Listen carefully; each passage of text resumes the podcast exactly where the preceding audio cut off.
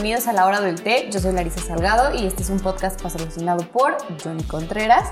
Hoy tenemos un invitado muy especial que nos va a hacer morirnos de hambre con todo lo que nos va a contar, porque seguramente si no han comido se les va a antojar. A todos ustedes les presento a Lalo Portillo. Hola Lari, gracias. ¿Cómo estás? Muy bien, aquí llegando. Muy bien. El, el, sol ya salió, estoy muy contenta de tenerte. Gracias. gracias por haber aceptado venir. No, hombre, gracias a ti. Hombre. Hoy, hoy vamos a platicar de un tema que desde que yo conozco a Lalo se ha ido como infiltrando sin querer. Yo conocí a Lalo en un restaurante de comida asiática y justo Correcto. lo estábamos platicando. Y resulta que él hizo su tesis sobre el tema uh -huh. y eh, pues también es fundador de uno de los mejores restaurantes en donde venden eh, chilaquiles y barbacoa. Correcto. Muy bien. Muchas gracias por el cumplido. Claro que sí. este, bueno, él es el chef Eduardo Portillo, eh, tiene experiencia en restaurantes internacionales y, como ya platiqué, bueno, es fundador de Bodega Food Court. Eh, vamos a platicar un poquito, Lalo, el por qué está de moda la comida asiática. Ok. Mira, yo creo que la comida asiática es, aparte de, de es una comida, como, digámosle, muy vistosa. Ok. Es, eh, es, al momento de entrar al plato, la verdad es que es una comida elegante, los ingredientes son muy coloridos y visualmente es atractiva. Uh -huh. Además de que, bueno, el sushi ya tiene, ya específicamente hablando del sushi, tiene años en México, pero sí. México se ha dedicado a revolucionarlo porque la verdad es que el sushi real pues no es nada parecido a lo que tenemos acá. Entonces, México yo creo que ha adoptado muy bien y adoptado el, el sushi, lo ha modificado y le ha dado un giro muy interesante a la comida. Y eso ha hecho que pues cada vez el mexicano se, pues busque mucho más este estilo de, de comida y se haga tan popular. Ok, entonces a lo mejor la tropicalización de la comida asiática sí, es lo que está en tendencia. Sí, sí, sí, la ventaja de la comida asiática pues es, al ser una, al ser una comida muy sencilla, mm. sin tanta complicación, okay. es muy fácil de utilizar esos productos y modificarlos a un producto, digámosle, regional o a algunas técnicas regionales.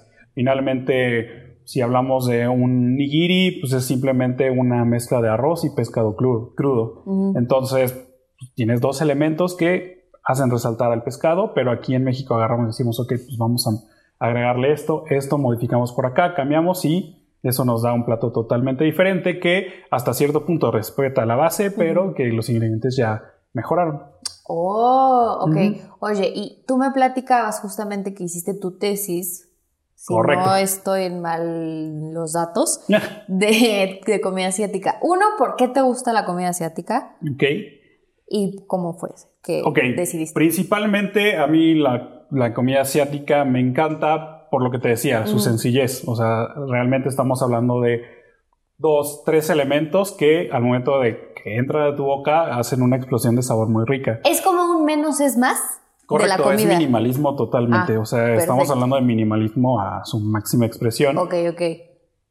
Eh, al momento de hacerlo, pero en la boca ya se vuelve súper complejo porque explotan sabores por todos lados, literal. Es como lo, lo, que hacía Ratatouille, lo que hacía este Remy, Remy. que mezclaba queso con una, con una fresa y em, explotaba. Eso es lo que provoca el sushi, eh, el sushi, el ramen, eh, los platillos de, hechos a base de wok, arroces, de todo eso. Okay. La verdad es que es lo que te provoca.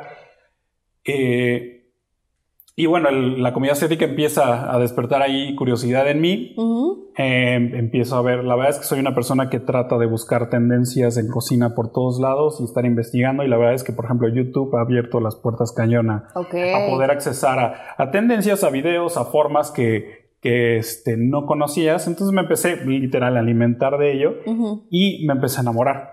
Uh -huh. De ahí descubrir cositas diferentes que, que, que te intrigan, por ejemplo, el umami. Que es, que, que es el umami, se supone que es un sabor más. Es, es un conjunto de, de, de, sensaciones que provoca la, eh, la, comida oriental y que te da, eh, te da esta satisfacción y este provocar el salivar más y todo eso. Básicamente ese es el umami. Entonces, son palabras y conceptos que dices, bueno, ¿y esto por dónde va? Entonces te empiezas a meter un poquito más, te empiezas ahí a, a enrollar y pues bueno, ya termino yo enamorándome totalmente de la comida asiática. Ok. Este y es donde decido dedicar específicamente mi tesis al ramen. En ese tiempo el ramen todavía no era el boom que es hoy en día. Que bueno, boom en ciertos sectores porque tampoco es como que sea tan, tan, tan popular. Sí. Pero este, me empiezo a enamorar del ramen y me empiezo a meter en todo el, pues todo lo que, el rollo que es el ramen ah, históricamente, preparaciones, eh, ingredientes base. Porque pues desde el trigo, o sea, desde cómo se hacía el trigo en Japón y por qué llegó el trigo a Japón, pues es interesante.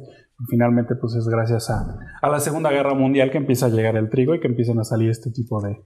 De combinaciones. De combinaciones, ajá. Oh, oye, y, o sea, entonces, ¿te acuerdas de qué era tu tesis específicamente? Sí, la, la idea de mi tesis era el ramen como platillo principal y de ahí mezclarlo con diferentes culturas. Mm, Entonces era básicamente lo que hicimos con el sushi, sí, sí, sí, lo que el mexicano hizo con el sushi, pero con el ramen. Entonces tenía un ramen mexicano, un ramen americano, bueno, estadounidense, un ramen italiano, eh, un francés, un español. Entonces era, básicamente era un menú de degustación de tres tipos de ramen, de, diez tipos de ramen diferente con mm. diferentes países.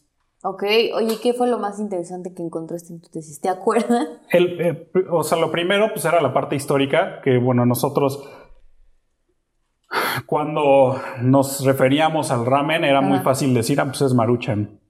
Ah. Esa era como que ese fue el primer freno que fue de, a ah, caray, o sea, sí, sí es una... Es sí una es una maruchan, pero a ver, no podemos englobarlo a eso. Okay. De hecho, la, el, el cambio de ser un platillo húmedo y tener la pasta fresca a hacerlo este, seca, deshidratarlo, pues fue ahí un boom. Y de hecho, pues el ramen fue de las primeras eh, comidas o alimentos que se llevaron al espacio. Entonces, y fue en forma de una maruchan. Mm. Entonces sí es como de, a ver, espérate, sí es una maruchan, pero no, no, no es para tanto. Okay. Y de ahí la versatilidad, o sea, porque realmente volvemos a lo mismo de la simplicidad, del minimalismo. Es un caldo, Pasta, fideos, y este, tus toppings, que sería ya sea hoja nori, cebollín, huevo, pero realmente era muy sencillo, o sea, son tres elementos. Ok. Y nada más, o sea, no es como de la otra cosa, no es otra cosa del otro mundo. Entonces, pero si lo comparamos, por ejemplo, en México con un caldo talpeño, con un mole de panza, con todo eso que son, o sea, son caldos súper elaborados que llevan muchos ingredientes y que... Y la preparación. Y la preparación es muy complicada y que busca hacer un plato así como que lo veas y te intimide, o sea, que digas, ay, está fuerte esto. Entonces, esa era la versatilidad del ramen, o sea, que tenías prácticamente un, un lienzo para poder trabajar y modificar, y que esas modificaciones se aplicaban muy bien. Por ejemplo, los caldos, los caldos son realmente muy sencillos. El ramen, eh, que los principales son el tonkotsu y el shoyu. El shoyu es a base de soya y el tonkotsu es a base de cerdo. Sí. Entonces, pues si tienes un caldo a base de cerdo, la realidad es que modificarlo y hacerlo, adaptarlo a otro tipo de, ingredientes o, de cocinas, pues era muy sencillo. En mi caso, por ejemplo, con el, estadounidense, pues literal agarré costillitas, ahumé costillitas y de ahí a partir del hueso ahumado empecé a hacer el caldo y la costilla iba ya al, al plato ya armado. Entonces eran modificaciones muy básicas que sí te representaban sabores diferentes y sabores hasta cierto punto reconocibles de, la otra, de otro tipo de cocina, sí. pero que no perdía la base. O sea, se quedaba con la base que eran fideos, caldo y toppings. ¡Wow! Oye, ¿cómo te fue en tu tesis? Pues creo que bien. No ¿Por qué crees? Que diga la escuela. pues, no, no, no, la verdad es que bien. La verdad es que bien, este... la escuela nunca tuve ninguna queja, o sea, todo, todo pasó muy bien. Tus y... sinodales lo vieron bien. Sí, ah, sí, la verdad es que les gustó y les gustó esa, esa apertura que tuve, sobre todo para combinar los ingredientes. Claro. Eso que era lo de lo más importante. Es que eso está padre. Bueno, justamente me gustaría tener como con todos ustedes clases de cocina con Lalo y sobre todo la asiática. y entonces hoy queremos tocar el tema de la japonesa. Llámese sushi, porque es lo que más conocemos todos. O sea, estamos un poco más familiarizados con, o sea, sin que queramos, porque ya es algo normal que podamos comer. Entonces, Lalo, ¿qué me puedes decir un poquito sobre la historia? Si quieres empezar pues por ahí. Básicamente el sushi, al igual que muchos platillos japoneses, tiene su origen en China. Ah, a ver, ok, ok. Es Vaya, recordemos que geográficamente Japón está al lado de China, Sí. es una isla. Sí. Entonces... Son los chinos que migraron. Correcto. Digamos que si México, no es, si Baja California no estuviera conectada a México, pues estaría muy influenciada sobre la cocina mexicana, Ok. la parte de la cocina de Baja California, solo como por ejemplo. Ok, es un buen Entonces, eso es lo que pasa. La diferencia es que pues, no tiene unión este, de tierra. Es nada más el mar. De acuerdo. Al ser la unión que es el mar, pues ahí tienes tus principales productos. Mariscos. los mariscos y los pescados. Bueno, moluscos, etcétera. Todo lo que viene del mar. Todo, digámosle el fruto del mar. El fruto del mar. Me Este, gusta.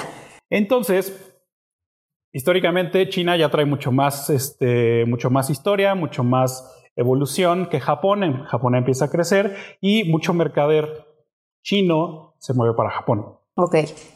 en barcos, barcas, lanchitas, de todo un poquito, había de mucho. Entonces empiezan a traer lo que eh, digamos que son el abuelito del sushi, Ok.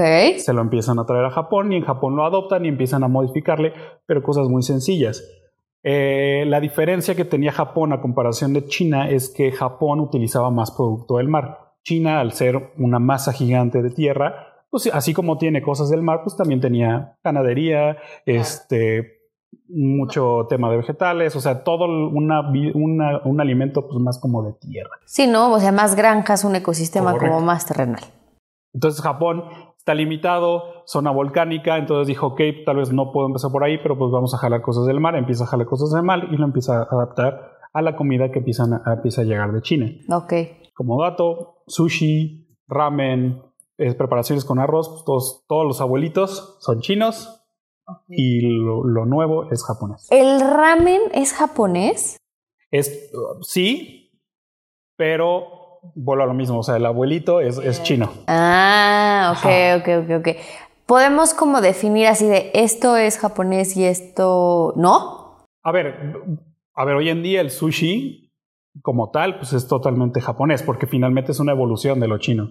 Sí, ok, pero por O sea, ejemplo, el- ya finalmente está adaptado a Japón. ok, Japón lo, lo, adop- lo adopta como tal ajá, y el sushi como conocemos hoy en día, pues es gracias a Japón. Entonces sin Japón no existiría el sushi tal cual. pero por ejemplo, a ver, los dumplings no son japoneses, No, tampoco. son chinos. Sí. Ah, ok, vamos a platicar de eso, o sea, sí, eh, en específico. El, el teriyaki sí es japonés. Ajá. O sea, yo sé que todos sus abuelos son chinos. Sí, sí, sí. ¿no? O sea, eso sí. Pero, ok, eh, ¿qué más? Yo tenía duda. ¿Los nigiris? Son totalmente japoneses. Son total, ok. Sí, sí. Em, Los temakis, los... eh, échamelos. Bueno, el sushi también es totalmente japonés. ok. Eh, toda la preparación es con wok. ¿Qué es wok? El wok es un, es un sartén Ok. eh, muy hondo, muy, que, que- que alcanza temperaturas muy, muy altas porque la idea es darle una freída, entre comillas, rápida. Ok, los japoneses movimiento. también fríen cosas. Sí. Ah, O sea, el- bueno, hay, hay algo que platicamos hace rato, ¿no? La- hay- digamos que la- las, los métodos de cocción es crudo, ok. o, en- frito, o al vapor. Ah, ok. Esos digamos que pueden ser este, los métodos de cocción principales de Japón.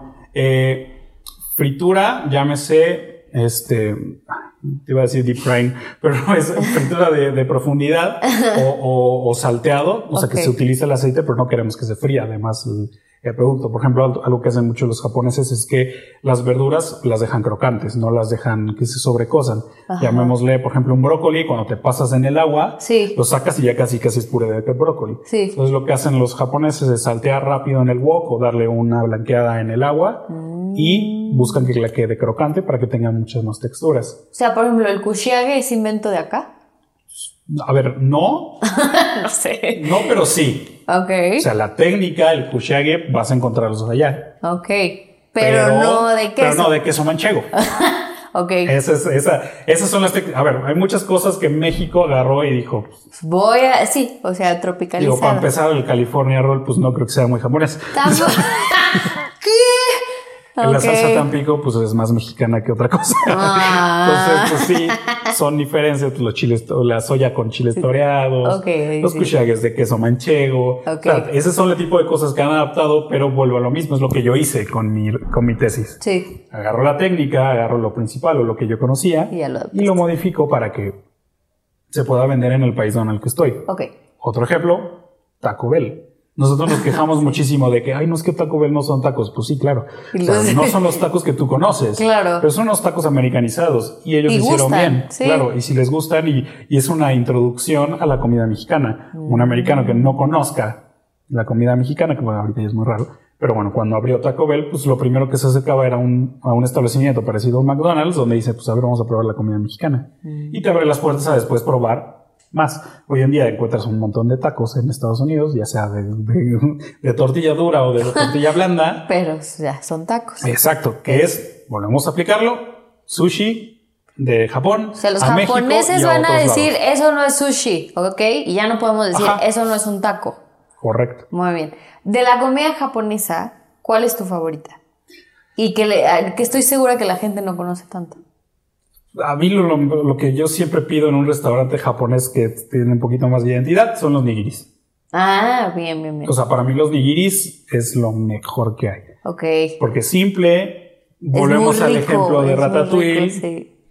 Son detallitos que hacen que te exploten en tu boca y que son impresionantes. Okay. La verdad es que eso son mi, es mi favorito. He tenido oportunidad de, de comer en restaurantes muy buenos de sushi y, que, y que ahí conoces un nigiri que te vuela la cabeza, o sea, son, son muy ricos, eso me encanta. Dimo, no es darle publicidad, no les vamos a dar publicidad, pero ¿dónde comes los nigiris más ricos? ¿Aquí en Puebla? en el Otaru. En Otaru. Aquí en Puebla, Otaru. Perfecto. Quiero ir al eh, Osu, se llama, creo que es nuevo. Está ahí en la Tliscayot, ajá. Ah, ajá, Osu, Osnu, por el Camino Real. Sí, antes de la, la de Adamant. Ajá, antes, sí, sí, sí. Ahí quiero ir a probar, no sé. Pero bueno, de cualquier forma, el otaru es muy rico. Es, eh, ¿Y ah, Vamos a aclarar que comer nigiri no es barato. Ah, ok. O sea, le tienen que ahorrar un poquito, tenemos que ahorrar un poquito. A ver, la verdad es que el nigiri es un capricho, porque tampoco te vas a llenar. Es un capricho que quieres ir a, a probar. A probar, quieres degustar. Depende del restaurante donde te vas a llenar o no. Pero bueno, aquí en Puebla la, digamos que el, omakase de, del otaru, no te llenas. Bueno, yo también soy un pequeño, soy, soy un poco grande. Pero la verdad es que no, no te llenas. Tienes que ir sin hambre a vivir la experiencia porque es una experiencia. Sí. Y bueno, a ver, ahorita te dije omakase. ¿Qué es el omakase? El omakase es prácticamente lo que el chef quiera darte. Eso, bueno, les voy a platicar una historia. Me fui a aniversario con Carlos hace un año al, al Otaru. Y la verdad es que yo fui, cuando yo fui como prensa, pues obviamente sí me sacaron la luna y las estrellas. Pero cuando yo llegué, me dijeron, no, pues es que está el omakase, pero hay uno y dos. Y yo, ¿pero qué te dan? Pues lo que salga. Y yo, ¿cómo? Sí. Entonces sí tienen que ir con esa mentalidad porque después dije, ya no entendí. Sí. Qué bueno que lo dices, la El omakase como tal es lo que el chef quiera darte. Ok. ¿Por qué? Dependes de los pescados que llegaron. Ok. Porque te van a dar el, el omakase. Es aparte de lo que el chef quiera darte, pero es la medallita que se va a poner el chef contigo. Entonces te va a dar lo mejor que tenga en ese día. o sea, si llegó la calabaza muy buena. Va a ser algo con calabaza. Algo te dará con calabaza. Si sabes que el atún que llegó está espectacular, ok, vamos a trabajar con el atún. Ok. Entonces vamos a trabajar sobre el atún y vamos a, trabajar sobre el, no sé, un guachinango, salmón, etcétera, etcétera, etcétera. Entonces es un menú. Depende del restaurante. Aquí en el Otaro hay de 6 y de 10 tiempos, si no me equivoco. Perdón, si no me mm. equivoco. No me acuerdo. es que tiene como, tampoco tiene mucho, tiene como tres meses que fui, pero no me acuerdo. Este, pero bueno, depende mucho de, sobre, y de si el producto es estacional, o sea, si es de temporada. Mm, ok. Eso va, va a influir. Eso aquí en Puebla y en Ciudad de México, eh, Rokai para mí es de los mejores lugares para comer ramen. Ok. Y para comer sushi. Ok. La verdad es que es muy rico. Y un lugar un poquito más espectacular y, digámosle, entre comillas, más comercial es el Toritori. ¿Qué es el Toritori? El Toritori es, bueno, es un restaurante. Ah. Pues son varios. Hay unos, este, pero hay uno que está en Mazarí, bueno, cerca de Mazarí, Polanco. Este, que es espectacular. O sea, hasta la, arquitectura es muy, muy bonita. O sea, sí, te, vayan. Te atrapa el concepto. Sí, vayan, está muy bonito. Un poquito caro, pero, pero vale la pena. Es muy, muy, muy bonito. Mm. Este, esos serían mis principales aquí en México. Hay más. Ok. Pero en Puebla, Otaru y Ciudad de México, Rokai y Toritori pueden ser los mejores. Si tienes más como en algún otro lugar. En Seattle. Ok. Ay, pero no me acuerdo cómo se llama. Hay, una, hay un documental en Netflix que se llama eh, Jiro Dreams with Sushi. Jiro sueña con sushi. Eh, Jiro es un chef de sushi súper aclamado en Japón. Su restaurante, el principal, está en una estación de tren. Tiene tres estrellas Michelin y va cuanta crema y nata te imagines. ¿Es real? Sí, sí, sí. Está ahí Obama, un montón de artistas, o sea, la reserva es casi imposible, pero pues, si lo logras. Si pueden ver ese documental, la verdad es que está muy, muy chido. Wow. Porque conoces la esencia de lo que es el sushi. Giro. Giro Dreams, with Sushi. Ok. Está en Netflix. Va. Eh, tienen que estar conscientes que está, en japonés, van a leer muchos subtítulos, pero la verdad es que está muy bonito. ok. Y conoces, a ver, ahí te das cuenta de la, la delicadeza que tiene el chef hasta, ah, para, para dar el sushi. Por ejemplo, él te dice, bueno, no sé si te ha tocado que tú has llegado a algún restaurante de sushi y el, digamos, el maki, que es el rollo, lo cortan y no te entra en la boca. Sí. Eso es horrible y está muy mal hecho. Sí. Así pasa también con el nigiri. El nigiri, eh, por los que no sepan qué es el nigiri, haz de cuenta que es un dedito de arroz y arriba lleva pescado. Sí. Son como, como, como capitas, ¿no? Baja, sí. O sea, la capa de arroz y arriba, arriba el pescado y ya, o sea, lleva wasabi. Y tiene un arte para comerlo. Lo tienes que o voltear o no voltear. Depende. Algo así. Depende, porque si estás en un omakase no le puedes hacer nada, te llega y te lo comes. Bueno, no es que no le puedes hacer nada, pero lo ideal es que así como te llega te lo comes. Ok. Con, con este palillos o con las manos. Porque incluso si pasa más tiempo, algo pierde. Sí, o sea, te lo están dando con temperatura adecuada y todo. O sea, es que todo tiene un porqué. Ok. No, o sea, a ver, si vas y pides la degustación de nigiris en el sushito, pues a ver, no. No, no va a ser. No, no válido. Yo le he pedido. No es muy rica. Ok. Pero no se las recomiendo. Ok. Pero bueno, si es su primer encuentro con el nigiri, no está mal. Mm. Pero como primer encuentro. y nada más. Son de esos primeros encuentros que dices. Sí, es como cuando te emborrachas por primera vez con Bacardi y dices, sí está padre, pero no. Así. Así. Mm, ok, ok, ok.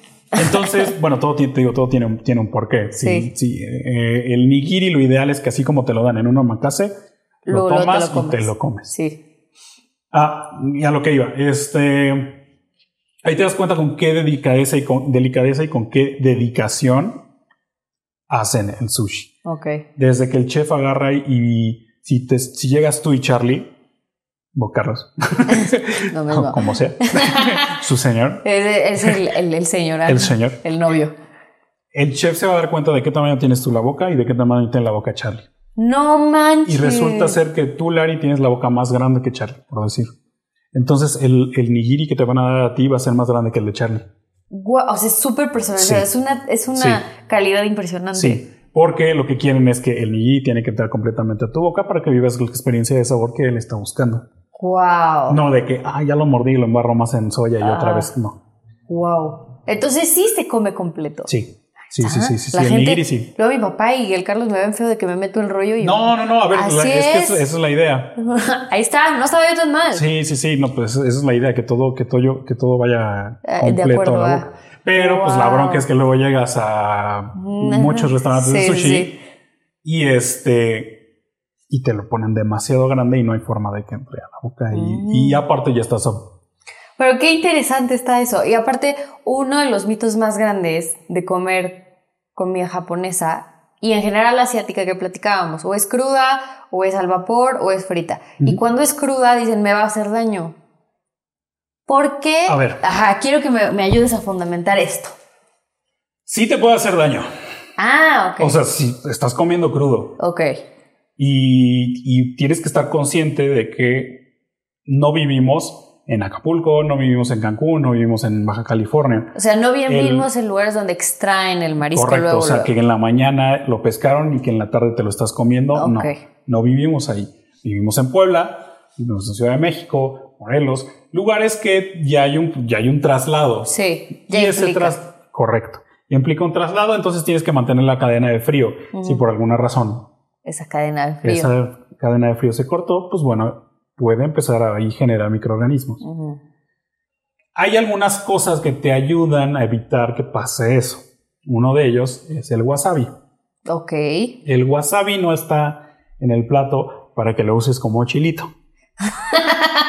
Porque, ah. para empezar, pues no es, digamos, o sea, si tú pruebas el wasabi, la sensación, que vamos a decir, es que pica. Pero es por el jengibre. No, es que no es jengibre. ¿No es jengibre? No, el wasabi es un rábano. Ah, o sea, pero es... Es un rábano verde. Ah, yo juré que era jengibre. No, no, no, es, es un rábano verde.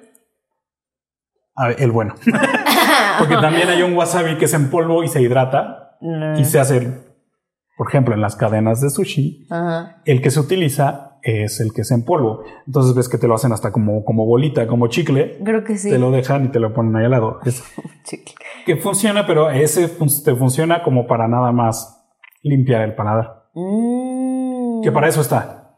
y el jengibre es... lo rosa. Ah, ok. Lo que ponen a rosa o amarillo. Ajá. Ese sí es jengibre. La función de ello es limpiarte el paladar entre comida y comida. Digamos, si estás en una omakase. Siempre te dan. Correcto. Entonces te comes el primero que era de atún y agarras jengibre. Y te, lo te limpia la boca, como es muy fresco, como si te echaras enjuague bucal. Y ahora sí ya tienes la boca limpia para que el que sigue, porque si el que sigue es anguila, pues la combinación de sabor, o sea, era un, un sabor tenue con un sabor súper fuerte. Entonces te va a ir a hacer shock. Exacto. Y de ahí sigue salmón, entonces la, o sea, va haciendo esto, la, escala de sabores. Entonces limpias y continúas. Y entras nuevo. Ajá. Ahora, el jengibre, digo, perdón, el wasabi bueno, que es, el, es un rábano que se da a la orilla del, río. ¿De Japón? De... o de cualquier río. A ver, originalmente solo está en Japón, pero ya hay más lugares que lo hacen. En ah. España hacen mucho. Ah, ok, ok. Y es muy caro. Oh. Entonces, ese agarras literal, agarras el jengibre y tienes una tablita que tiene escamas, este, perdón, diente de tiburón. Y, y, las así. Y así sacas la, la, la, pastita. Esa pastita agarras, literal, el movimiento es te pones pescado crudo, los que lo hacen, pescado crudo, agarras jengibre, le pasas así, sí. pones arroz, aprietas, ta, ta, y lo sirves. El jengibre tiene propiedades este, como esterilizantes o desinfectantes y ayuda a que esos microorganismos que se pudieron haber desarrollado se corten. Se corten. No a un 100%, pero sí ayuda. Si te iba a dar una enfermedad muy fuerte, ya no tanto. Okay, Pero sí tienes que estar consciente de que o sea, el peligro es real. Sí, claro. De hecho, nunca has leído en los menús de sushi, hasta abajo, dice, Sí, claro, dice pues aguas. Usted es responsable de comer cosas ah, crudas. Exactamente. Ah. el, peligro es menor si vives en un lugar cercano a, pues sí, al mar. Oh. Perfecto. Buenísimo, Lalo. Creo que vamos a terminar un poquito sobre la comida japonesa. Me gustó muchísimo. Hay muchísimas cosas que tienen también un ritual. sí, y es que creo que también ellos unen mucho la parte de, ritual con la comida. Sí, es más espiritual. Exactamente, es un tema más espiritual. No es un tema de necesidad, no es un tema de, ay, vamos a comer y que la comida sea el pretexto para vernos. No, o sea, es, es algo más sagrado, si lo queremos ver así. Sí. Entonces, creo que podríamos platicar de eso el siguiente podcast. Sí, claro, la verdad es que es muy, muy, muy, muy extensa y, hay diferentes tipos de, de, comidas y de cómo comer y de restaurantes en Japón que pues, nosotros no tenemos idea. Ni la menor idea. Esa es tu tarea. Sí. Perfecto. Lo debes ir a Japón. Oye, y quiero que me platiques un poquito porque justamente Lalo yo lo conocí y él tiene un restaurante que se llama Bodega Food Court. Bueno, primero inició como bodega. Ajá, correcto, bodega chilaquería. Exacto. Y los chilaquiles están riquísimos. A mi parecer, yo tengo los míos favoritos y cuando yo encuentro unos favoritos no lo cambio por nada. Son los de cecina con salsa verde y habanero. Em, quiero que me platiques un poquito de por qué iniciaste bodega, cómo ha ido evolucionando y ahorita en qué vamos. Pues mira, mi historia rápida, yo trabajé en Miami, conocí a uno de mis mejores amigos allá, trabajábamos muy padre. ¡Gorka! El Gorka, exactamente, Gorka Sastre, Martínez de la Hidalga. Creo que sí. este, nos hicimos muy buenos amigos y además trabajamos muy bien juntos. Ok. Entonces siempre estuvimos la, la espinita de tener algo juntos. Yo me regreso a México, él se regresa a España, él es español, y la idea principal era poner una taquería allá en España. Fuimos, hicimos toda la tarea y nos dimos cuenta que no nos alcanzaba el dinero. Entonces fue como, a ver, pues plan B, ahora vamos para México. La ventaja es que pues ya teníamos nuestros ahorritos, porque al tener sus ahorros en euros, pues era mucho más fácil que tuviéramos un, digamos, un poder económico aquí para poder hacer algo. Claro. Entonces, este, eh, viene Gorka, empezamos a hacer ahí, ver qué era lo que íbamos a poner. La idea original era poner un bar de pinchos. Mm. Que qué bueno que no lo hicimos, porque hubiéramos abierto en pandemia y eso no hubiera jalado. Sí. Pero bueno, Gorka conoció los chilaquiles y dijo, oye, esto está muy rico. Mm. y le dije, pues la verdad es que sí. Y yo creo que ahí podemos encontrar un, mercado. Sí, totalmente. Entonces empezamos a, inventar y a mezclar un poquito. Y de ahí salieron los chilaquiles de cochinita, de cecina, de chicharrón prensado, de barbacoa. La verdad es que no son unos chilaquiles comunes. No, y la verdad es que también encuentras tortilla española, o sea, tienen más variedad que solamente chilaquiles. Sí, exacto. La idea también era de que a ver si hay cuatro en una mesa, pues igual y tres comen chilaquiles si alguien quiere curiosear más. Entonces también hay más opciones en el menú. Que la mayoría son, digamos que a base de salsa, con sus excepciones, pero pues bueno, es una, hay un, poco de todo en el menú y que está pues mezclado decentemente, creo yo. No, sí, sí, sí. La verdad es que sí, sí es muy rico. Pero el punto también, yo los conocí en Cholula. Correcto. ¿No? Nosotros abrimos el, 19. Íbamos a abrir. ¿De qué? o sea, el 2019. Ah, y yo, ¿19 de cuál 20, mes? No, 2019. ¿Y abrieron? Ah, o sea, rentamos en enero de 2019 y abrimos en octubre del 2019, porque fue cuando se nos atravesó la pandemia.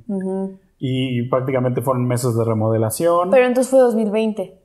Ah, 20, ajá. Entonces fue enero 2020 y octubre 2020. Ajá. Sí, entonces este, fueron dos meses de remodelación. La idea original era abrir en este, a, mediados de, marzo.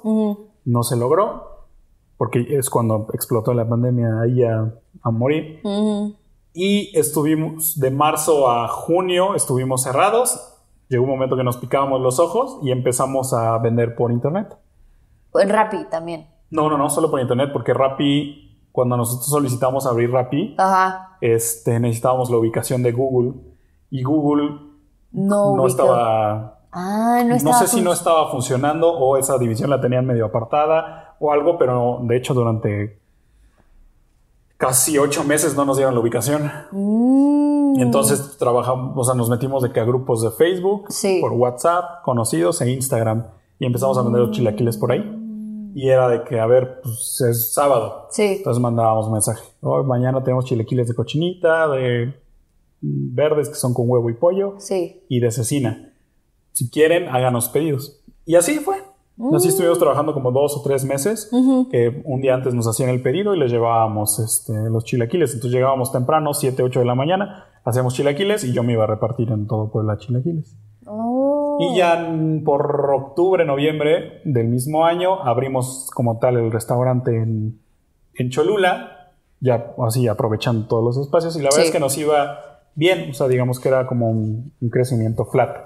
Pero se atravesaron también los problemas de la UTLAP o sea, pandemia más pues, Cholula se murió. Entonces fue el momento de tomar decisiones. Decisiones, decisiones. Correcto. Y nos terminamos pasando a Lomas. Ok. Estamos en Centro Lomas. Centro Lomas. Buenísimo. Están enfrente de las residencias del TEC. Exactamente. Junto al Steren. Ok, ahora, ¿cómo, o sea, tú junto con Gorka crean los platillos? Sí. ¿Y cuál es el proceso que siguen para crear un platillo? Ah, pues mira, básicamente es que nos gusta y que queremos que la gente pruebe y que nos sale bien. Ok. Porque...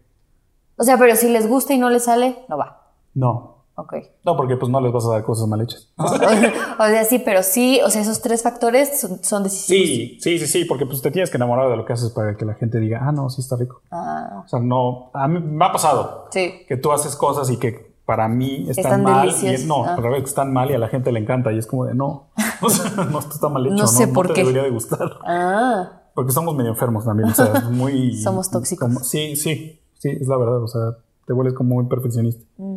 Entonces es el, es el proceso principal. Digamos que yo tengo mucha más experiencia en cocina mexicana, entonces yo le meto lo- la base, ujú, digamos que la tradición, ok.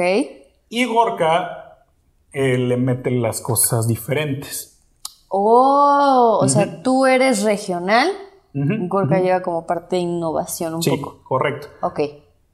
Que yo, yo asumí ese papel acá porque finalmente yo soy el mexicano y yo soy el que sabe cómo deben de saber las cosas. Claro. Entonces yo me quedo con la parte, digamos, de tradicional y él es cuando te digo, me modifica. La verdad es que él, él estudió en el Basque Culinary Center, allá en, en- en San Sebastián, en España. Y allá es mucho de innovación y de modificar y cambiar y te- jugar con texturas y todo eso. Entonces es la parte que como que se encarga Gorka de, De aplicarle a los platillos Wow. y encontrar ahí el, el juego de texturas. Por ejemplo, nosotros somos muy de chilaquiles. Los chilaquiles no tienen que estar aguados, pero tampoco tienen que estar demasiado duros. Entonces, pues se, tiene- se hacen en el momento. Ya. Todos los chilaquiles los hacemos al momento, no los tenemos ahí guardados como buffet de hotel. Entonces, pues bueno, eso es lo que más o menos hacemos. Y la verdad es que sí, sí buscamos, o sea, te- hemos tenido... En Cholula lo hacíamos como, como no teníamos un menú eh, base Es- ok. era cuando más jugamos. Entonces ahí es donde salieron los de chicharrón prensado, los de cecina con un habanero negro y llegamos a tener hasta de Doritos. Esos nunca los No te probamos. tocaron, pero teníamos de Doritos con, con carne árabe. Eran Doritos Nacho. Carne árabe y Mira, queso amarillo. vamos a estar juntos cuatro días. Ahí puedo hacerle- Voy a meter ahí los. Doritos. Tenía unos chilaquiles de Doritos. Tenían los chilaquiles de Doritos. Estaban buenos, pero ahí también es como de tal los que dicen, claro que no, ¿por qué estás haciendo los chilaquiles de Doritos? Sí. Y los que dicen, ay, a ver. No, claro que sí, yo sí Que es como comer tortisquitos. Pues sí, pero han de estar ricos. sí, no, sí, sí, estaban, estaban buenos. Muy bien. Entonces son ese tipo de cosillas y ese es como que el proceso y, y cosas que se quedan, cosas que descartan, cos- cosas, que están como dos, tres meses. Si le gusta a la gente bien, se, se quedan, si no, pues, vale. la ventaja de, de tener dos morros de cocina que están ahí medio obsesionados es que pues siempre estamos tratando de inventar cosas nuevas y no Sí. quedarnos siempre en lo mismo. Y la verdad es que sí me consta, eh, de- en- dentro de esas evoluciones y dentro de esas eh, constantes, eh, pues no sé si decirlo como actualizaciones, metas, el punto es que siempre están innovando. Llega la idea de hacer el restaurante un food court. Sí, Entonces, ¿qué? pues es mira, la necesidad número uno era ocupar el local. Ok, vamos a hacer, ok. Sí, o sea, Ocuparlo. la principal fue como de, a ver, cuesta el doble o el triple de lo que nos costaba en Cholula, ¿cómo aprovechamos el local más? Ok, Salió el boom de las cocinas fantasma y dijimos, bueno, a ver, sí, son fantasma, van a, van a, este, ay, perdón, se me fueron las ideas. O sea, sí existen las cocinas fantasma, pero pues, ¿por qué no tienen acceso a ellas en el restaurante? Porque Claro. muchos de ellos, por ejemplo, Y a mí se me hace bien difícil las Dark Kitchen por eso, Sí. porque es como, ¿y yo cómo sé dónde es, quién es? Sí. Como diría mi mamá, yo necesito ver. sí, sí, sí, sí, por ejemplo, el, eh, los de Wild Dog, Ajá, ellos tienen una dark kitchen que son unos sándwiches eh, estilo Detroit, que son este de, mm, carne con queso. Se me fue ahorita el nombre del restaurante. Pero si tú llegas al restaurante no lo puedes pedir.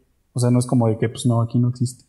Pues sí, está padre la mística de que es un restaurante, pero pues ¿por qué no lo quieres vender en el restaurante? pues sí, son, pues sí, es como el conceptillo. También, por ejemplo, Onoloa tiene el Don Quijote, algo así se dice. Es como Don Quijote, pero con TH. Este, y misma situación. O sea, llegas a Onoloa y pides Onoloa. ¿Los pokés son japoneses?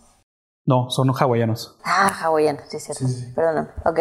Ese es otro mundo también, ¿eh? Hawái. Sí. Tocaremos esos Sí, sí, sí. Hawái está muy cañón. Ok. Este. Entonces fue como de, a ver, pues si tenemos un, un- un local más o menos, entre comillas, grande, Sí. pues que tengan acceso a todo. Entonces lo dividimos por tiempos. En las mañanas trabaja Bodega Chilaquería y La Barbacha, que es el restaurante, es, es la taquería de tacos de res. Sí. Y En la, en la tarde trabajaba Sugoi. ahorita no, ahorita está en stand-by Sugoi, pero que era donde teníamos el ramen y algunas cosas orientales. Ahorita lo tenemos parado. Pero bueno, en la mañana está Bodega Chilequería y la barbacha. Buenísimo. Entonces, el food court son tres menús dentro de un restaurante, que a lo mejor el restaurante no tiene el nombre de los tres, pero si lo ubicas, te puedes llegar y como dice Lalo, llegas por horarios. Em, está buenísima la idea. La verdad es que yo no la había escuchado. Sí, no. Pues es que finalmente un food court, pues es, o sea, en Helópolis vas a comer y eso es un food court. Exactamente. Dijimos, pues hagamos eso en chiquito. y está buenísimo. Entonces creo que la idea es, es, es muy buena, Lalo. Eh, nos encanta ir a comer ahí. De verdad, quien no haya ido nada más, dése la oportunidad de darse una vuelta a ver si les gusta. Eh, la cocina es muy buena. Y con esto ya vamos a terminar este episodio.